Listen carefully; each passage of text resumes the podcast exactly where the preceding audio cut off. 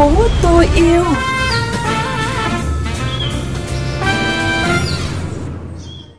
Phan Yến xin được gửi lời chào đến quý vị và các bạn đang cùng lắng nghe chương trình Thành phố tôi yêu, một chương trình mới trên kênh VOV Giao thông FM 91 MHz, phát định kỳ vào 13 giờ 23 đến 13 giờ 30 thứ bảy và phát lại cùng giờ chủ nhật hàng tuần.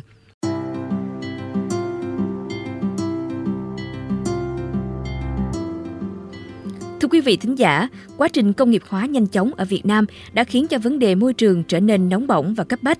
Ở các thành phố lớn, đặc biệt là hai đô thị Hà Nội và thành phố Hồ Chí Minh, một số vấn đề chính về môi trường đã được chỉ ra như ô nhiễm đất, tài nguyên rừng bị suy thoái, mất đa dạng sinh học, ô nhiễm nước, ô nhiễm không khí và vấn đề quản lý chất thải rắn.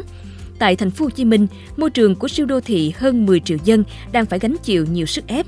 Môi trường không còn là chuyện xa xôi mà trở thành chuyện thường ngày, len lỏi vào từng ngóc ngách cuộc sống trong từng bữa cơm của mỗi gia đình sống ở đô thị. Thành phố tôi yêu trên sóng FM 91 MHz hy vọng sẽ góp thêm tiếng nói, làm thay đổi nhận thức của người dân về môi trường. Quý thính giả có thể đón nghe chương trình trên VOV Giao thông FM 91 MHz hoặc theo dõi qua fanpage VOV Giao thông khu vực phía Nam.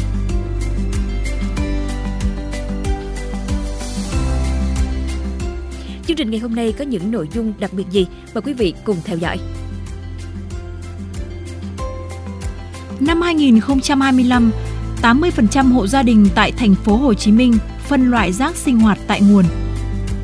Và tiếp theo là phóng sự phản ánh thói quen sử dụng sản phẩm nhiều một lần và hệ lụy đến với môi trường sống. Thêm yêu thành phố là ý tưởng độc đáo của người đàn ông hô biến rác thải nhựa thành nhà lắp ghép thông minh.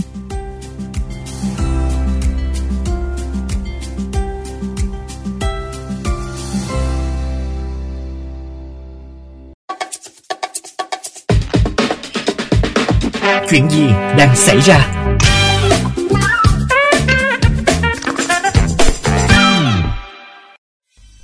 Thưa quý vị, Sở Tài nguyên và Môi trường Thành phố Hồ Chí Minh đã hoàn thành dự kiến kế hoạch triển khai đồ án quy hoạch xử lý chất thải rắn thành phố đến năm 2025, tầm nhìn đến năm 2050. Theo kế hoạch, thành phố phấn đấu 60% hộ gia đình thực hiện phân loại chất thải rắn tại nguồn vào năm 2023, tăng dần vào các năm tiếp theo và tiến tới đạt chỉ tiêu 80% vào năm 2025. 100% tổng lượng chất thải rắn sinh hoạt được thu gom, xử lý đảm bảo vệ sinh môi trường.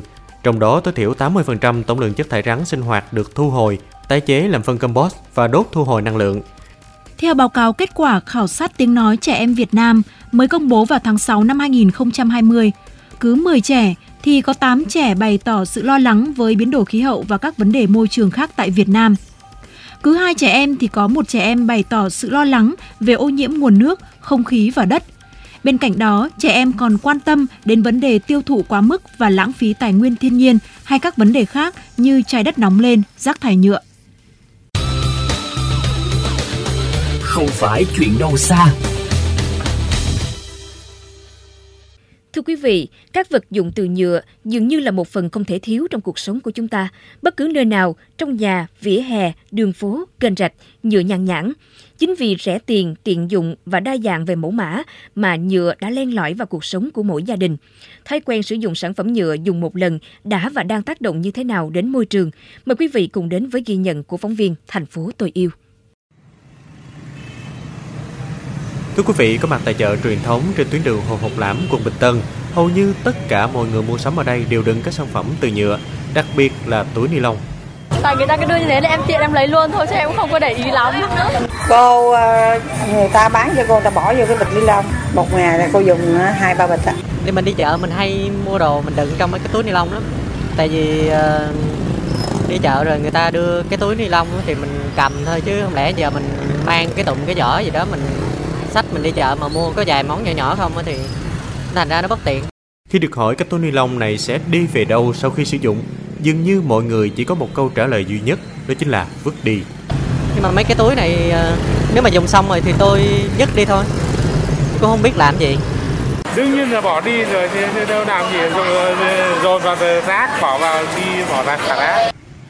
Nhiều tuyến kênh rạch trên địa bàn thành phố Hồ Chí Minh luôn trong tình trạng nước đen kịt, bốc mùi hôi thối, chai nhựa, túi ni lông trôi nổi khắp nơi. Bà Phượng đang sinh sống tại khu vực rạch ruột ngựa, quận 8 lắc đầu ngao ngán cho biết. thì ở trên á gác người ta dục xuống á rồi hả nước nó trôi á rồi ở đây thấp quá rồi nó trôi gì đây mùa nắng thì nó như vậy đó cái động gác cái động động vậy đó rồi tới cứng luôn á giờ bước xuống là nó không lúng luôn á Một chiếc ly nhựa, một túi ni lông, khoảng thời gian sử dụng chỉ ít phút đồng hồ. Tuy nhiên, sự hủy hoại của chúng đối với môi trường là hàng trăm năm hay thậm chí là hàng ngàn năm. Chuyên gia Phạm Ngọc Ánh, cán bộ Trung tâm Nghiên cứu các vấn đề xã hội và môi trường cho biết. cái sự hữu dụng của chúng đối với đời sống của chúng ta thì rất là ngắn ngủi trong khi cái tác hại và cái hậu quả của chúng đối với môi trường thì rất là lâu. Khi rác thải nhựa dùng một lần như thế thì bị tuồn ra môi trường tự nhiên sẽ làm ô nhiễm đất. Rác thải nhựa còn hay bị tắc ở trong các cống rãnh gây ra cái hiện tượng ứ động nước thải à, ngập úng và sản sinh các loại vi khuẩn.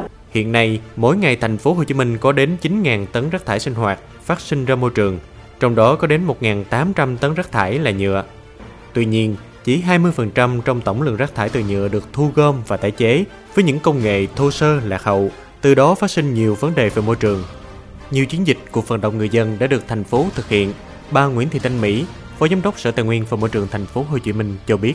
Với cái chương trình giảm ô nhiễm môi trường trên địa bàn thành phố à, giai đoạn 2016-2020 thì cái chỉ tiêu mà giảm sử dụng túi ni lông cũng đã tiếp tục được à, lãnh đạo Ủy ban dân thành phố đưa vào trong cái chương trình giảm thiểu ô nhiễm à, và với cái à, chỉ tiêu phấn đấu là 65% cái giảm sử dụng túi ni lông à, tại các siêu thị, trung tâm thương mại và các chợ. Thật không phủ nhận những nỗ lực của thành phố trong việc kéo giảm rác thải nhựa trên địa bàn. Tuy nhiên, một khi ý thức và thói quen của người tiêu dùng chưa được thay đổi, thì túi ni lông, chai lọ và các vật dụng được làm từ nhựa sử dụng một lần vẫn tồn tại. Nói chung là bây giờ mà để mà thay đổi cái thói quen này chắc nó cũng phải có một cái gì đấy nó đột phá hoặc là từ những người bán hàng chứ còn để mà những người mua hàng hầu như là thì cứ thói quen nhanh nhanh chóng chóng thế thôi.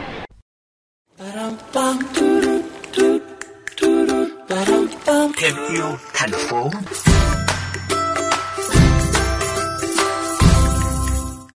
Một ngôi nhà 64 m2 được làm nên từ vỏ trấu và rác thải nhựa. Nghe có vẻ khó tin đúng không ạ?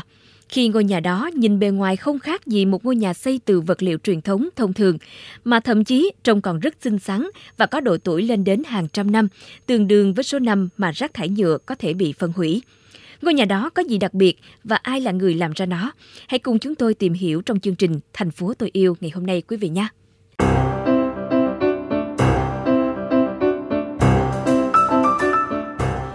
Con đường dẫn vào ngôi nhà thông minh của ông Phan Trọng Hoàng tại ấp 3, xã Mỹ Yên, huyện Bến Lức, tỉnh Long An. Toàn rác là rác. Nhưng vượt qua sự mất thiện cảm ban đầu đó là sự ngỡ ngàng bởi trên một khoảnh đất nền cỏ xanh mướt có một ngôi nhà nhỏ xinh với kiểu dáng hiện đại mọc lên.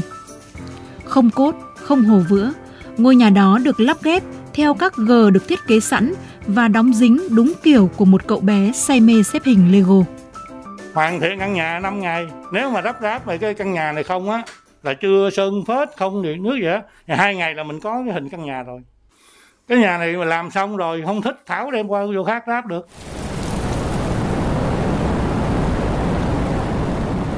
Trong một lần đi dọc các tỉnh đồng bằng sông Cửu Long vào mùa mưa lũ, nhìn thấy vỏ trấu trôi nổi trên các dòng sông, ông Hoàng đã nảy ra ý định dùng vỏ chấu để làm ra vật liệu xây dựng, thay thế cho nguồn vật liệu gạch ngói nung truyền thống.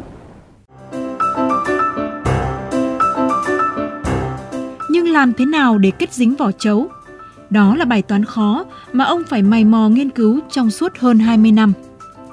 Đau đáu khi nhìn những dòng sông rác và những bãi rác khổng lồ của Sài Gòn, ông Hoàng đã nảy ra ý định dùng hạt nhựa tái sinh PP pha trộn với chấu trong một tỷ lệ phù hợp. Rác thải nhựa được ông thu gom, phân thành từng loại, nghiền nhỏ, làm sạch và theo quy trình tái chế riêng. Sau đó thêm một số phụ gia chống lão hóa, chống cháy và chống ẩm mốc. Trong cái ra đốt rác phát hiện nó còn phát sinh nhiều cái nhiều cái mà hiện nay á, không lường trước. Không lường trước là thứ nhất là môi trường ô nhiễm về cái không khí là một thứ hai nữa nó ra cái cho xỉ của cái nhà máy điện rác là mình từ cái rác mình ra tới cái dòng sản phẩm rồi sau không xài nữa mình đưa về mình tái chế lại được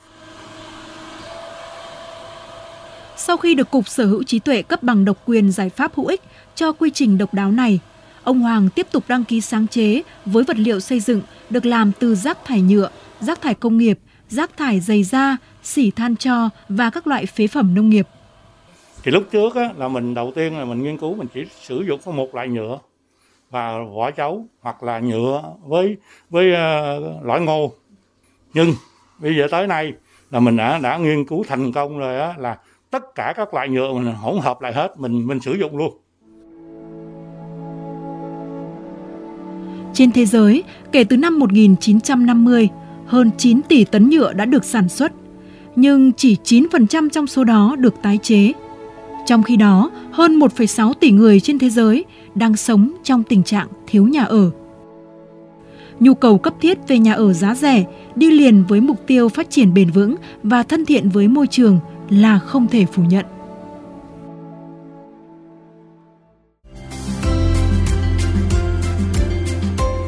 Ông Hoàng năm nay đã 71 tuổi, có lẽ sự sáng tạo không giới hạn độ tuổi phải không quý vị?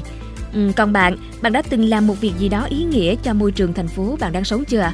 Hãy chia sẻ với chúng tôi câu chuyện và suy nghĩ của bạn ngay lúc này. Còn bây giờ thì chương trình xin phép được khép lại. Cảm ơn quý vị và các bạn đã quan tâm theo dõi. Xin chào tạm biệt và hẹn gặp lại trong các chương trình Thành phố tôi yêu lần sau.